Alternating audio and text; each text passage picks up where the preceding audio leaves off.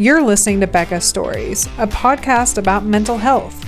My name is Becca, and I'm a therapist just trying to find my own therapy while helping people at the same time.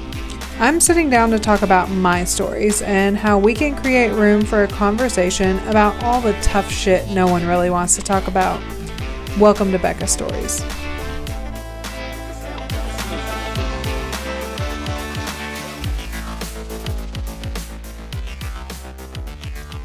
Hey everyone, welcome. Of course, my theme song has already told you who I am and what we are, but since this is the very first episode, I thought I would just say it again. Also, who actually knows how to start a podcast? Because I don't.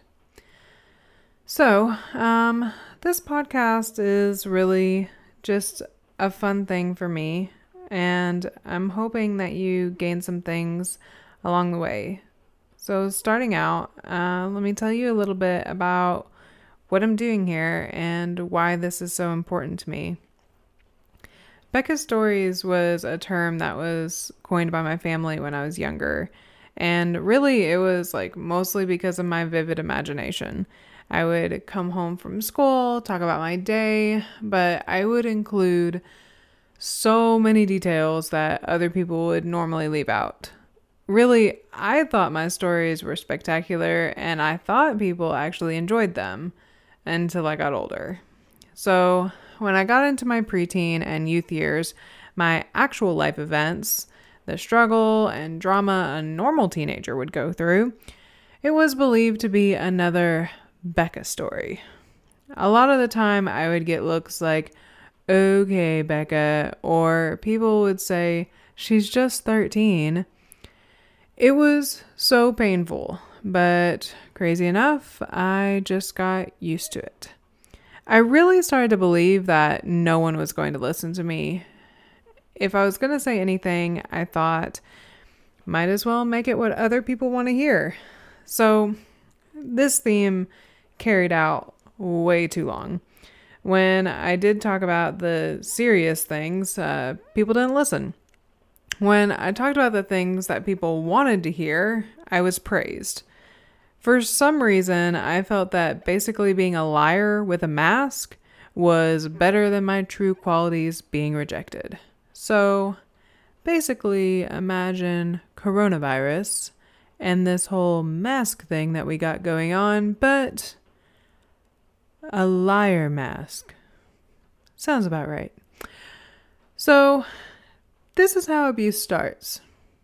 This is how your self worth disappears. This is how you convince yourself that moving forward can only be done with the permission of others. Ever since I was younger, I have always wanted to be a helper. I believe that the times of my life when I was telling others what they wanted to hear was me trying to discover a way to help others. So I thought maybe if I can help them, um, maybe if they feel heard, then they'll feel better. What I didn't know is that it might have been helpful to them, but I was 101% neglecting myself in the process. So, obviously, the most rational thing to do in this situation is to continue neglecting yourself and become a therapist. I still wanted to help people, but I knew that in order to truly um, help others, I I had to learn how to help myself. Um, I joke around with my clients, and I'll say, "Those who can't do, coach," and very very true for me. um, at least it was up until about a year ago. I I've thought about that sometimes too and and just that quote and where it comes from and I think to myself like do I really know how to mental health or am I just wandering through sentences hoping to arrive at a destination that somehow helps someone 90% of the time I feel like Michael Scott from The Office like I'm here to make others laugh and to make their days enjoyable and to entertain people, but really, I have no clue what I'm doing with my life. And honestly, sometimes that was okay. So, anyways, back to the subject. How do my stories fall into this equation? So, this is my time to tell the truth unapologetically. I have been exhausted the past year unpacking trauma that I did such a good job re- repressing that I really didn't even know it, it existed. And well, it, it hurt like hell. As I was trying to discover the point of living, I started to think about my stories and I thought, why are details so important to me?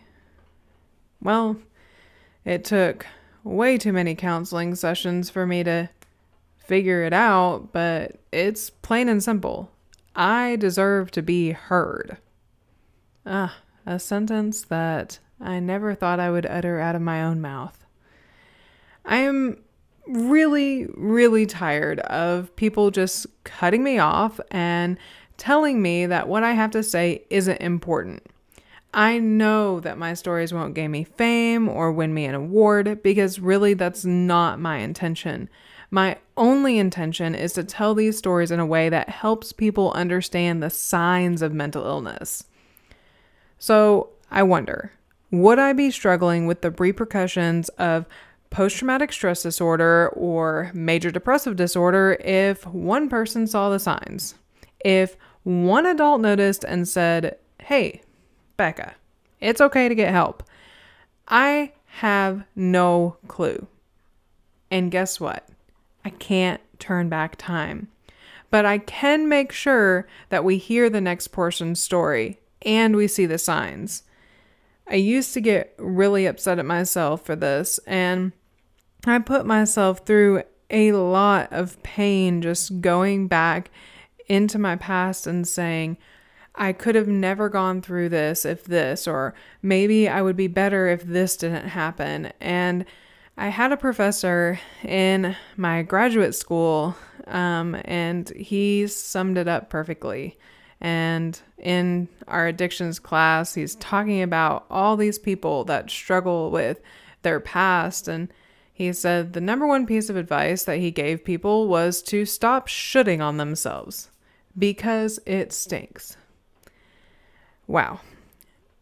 How many times have we shoulda, coulda, woulda? I mean, really, that's kind of just what we do in general sometimes. So, when we live in this world, this world that is all consuming of anxiety and depression, we have to take a step back. We should not be living in a world where someone dies by suicide and our response is, How did this happen? They looked so happy. We also shouldn't be living in a world where people stress about others having one bad moment or analyzing everyone's behavior. We should, however, live in a world where people don't ever have to feel like they have to figure things out alone. As a therapist, I get a lot of people that are scared to talk to me. It's almost like being a preacher, but I can't send them to hell. I can only figure out everything that's going on in their brains because basically I'm mind reader. Not. My dad calls it psychoanalyzing. Well, guess what? I'm not Freud and I'm not going to ask you about your mother. Not a thing. But I am going to be here to help you figure out the solutions that you already have. Because that's what a therapist is supposed to do bring out the best in you and have you notice it. So, my stories, they're going to get pretty raw. My experiences are very different than what others thought they were. I truly think people are going to listen to this podcast and say, damn, how did I not see that? Well, here's your answer. I got tired of asking for help, so I just became a willing servant to the abuse I thought I deserved. Let me say that one more time. I got tired of asking for help, So I just became a willing servant to the abuse I thought I deserved over and over and over again. These stories, they might have some light and happy surfaces, but in the roots, I'll be talking about mental health and really just how it affects our day to day living. Topics such as depression, anxiety, trauma, sexual assault, abuse and power roles, suicide, self harm, eating disorders, individualization you name it. I'm going to cover it all. Because even though I'm still young, because I think of myself as a kid when I tell these stories, which is, you know, trauma, super fun. But I, I think the big thing with this these stories that I'm going to tell is they're going to be raw. They're going to allow me to truly show people that anybody can go through anything without being noticed. And that sucks. Unfortunately, when I was younger, I had to convince myself to live some days. And I don't wish that feeling upon anyone. If we don't have a place that's raw and real, our mental health will continue to be a stigma or just another story. I am fed up with my career being a stigma, and it is time things change. If it takes just a tad bit of courage to tell you all of my truth, I hope that eventually you will also find the courage to tell your truth.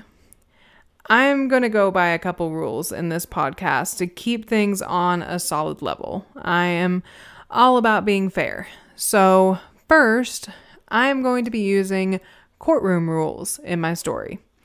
If a person cannot defend themselves and is a part of my story, I'm not going to call them out.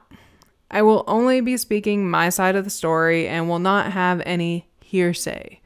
Just because people hurt me, it truly does not mean that I have the right to hurt them back. Again, something that society had, well, you know, encouraged me to do many times when I was hurt. Second, I'm going to have trigger warnings. At the beginning of each episode, I will address the subject of the next story, or the story that I'm saying right now. Um, if at any point you're unable to listen because you feel a trigger, please click on the Get Help button on my website. You are not alone. You also deserve to be heard. And my help button on my website has every single resource that you can imagine to be heard. Um, I am a true believer in talking and allowing your feelings to surface so that way you can be human.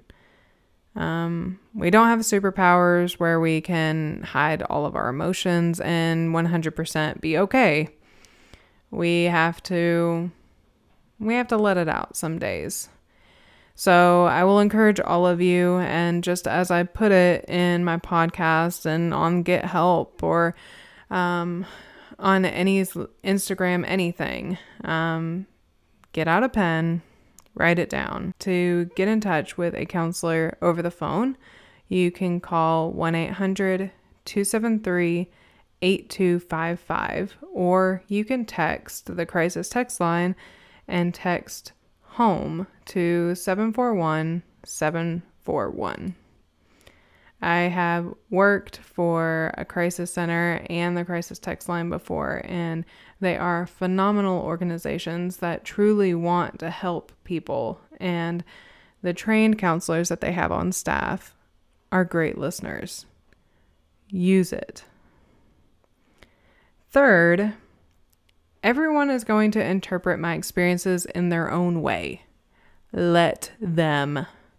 No one is wrong in their view or perception of my story. If people want to say hurtful things, let them.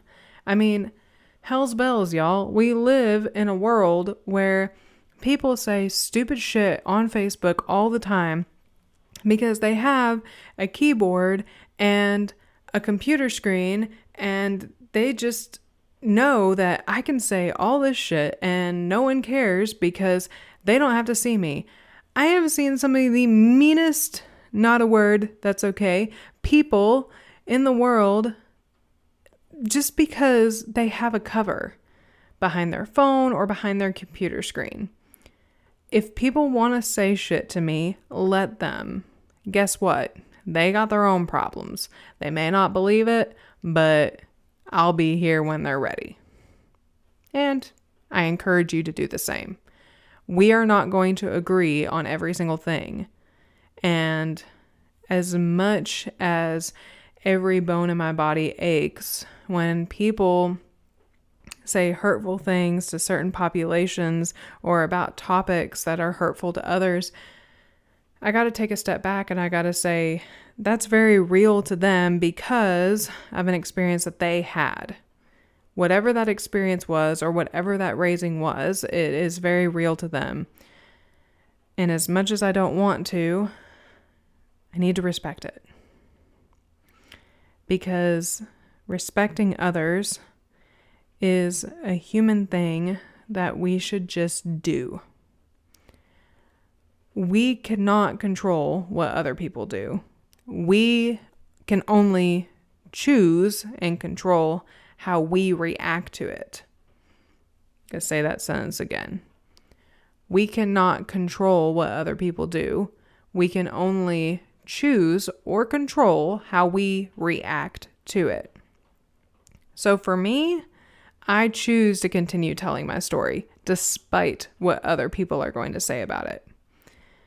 I think back to the stories that I told, and goodness, I remember that there were times I would talk about abuse that I endured and had no clue that that's what it was.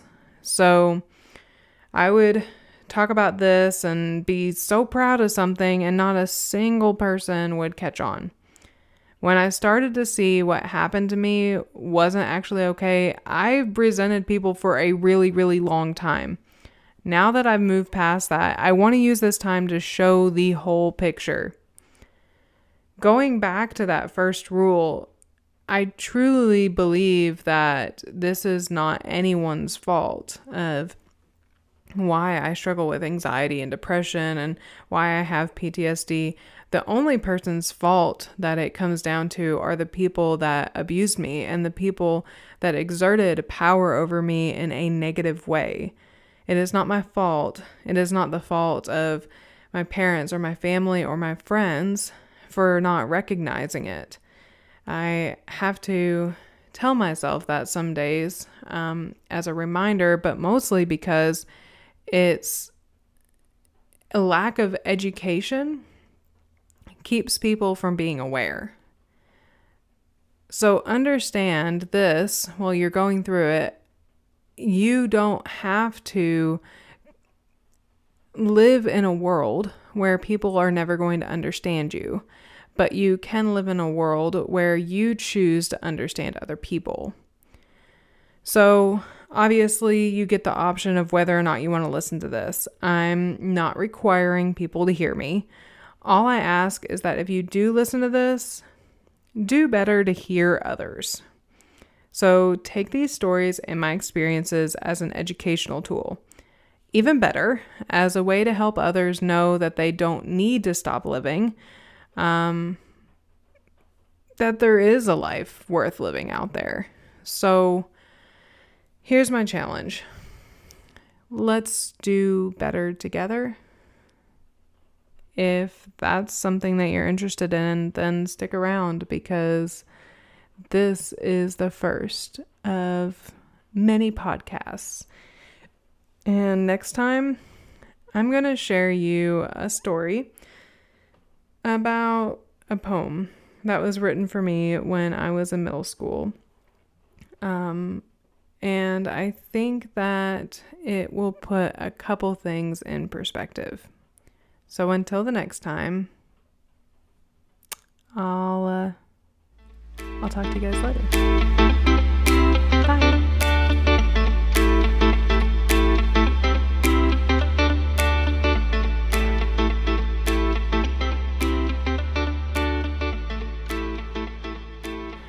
Whew, you just made it through a whole entire episode.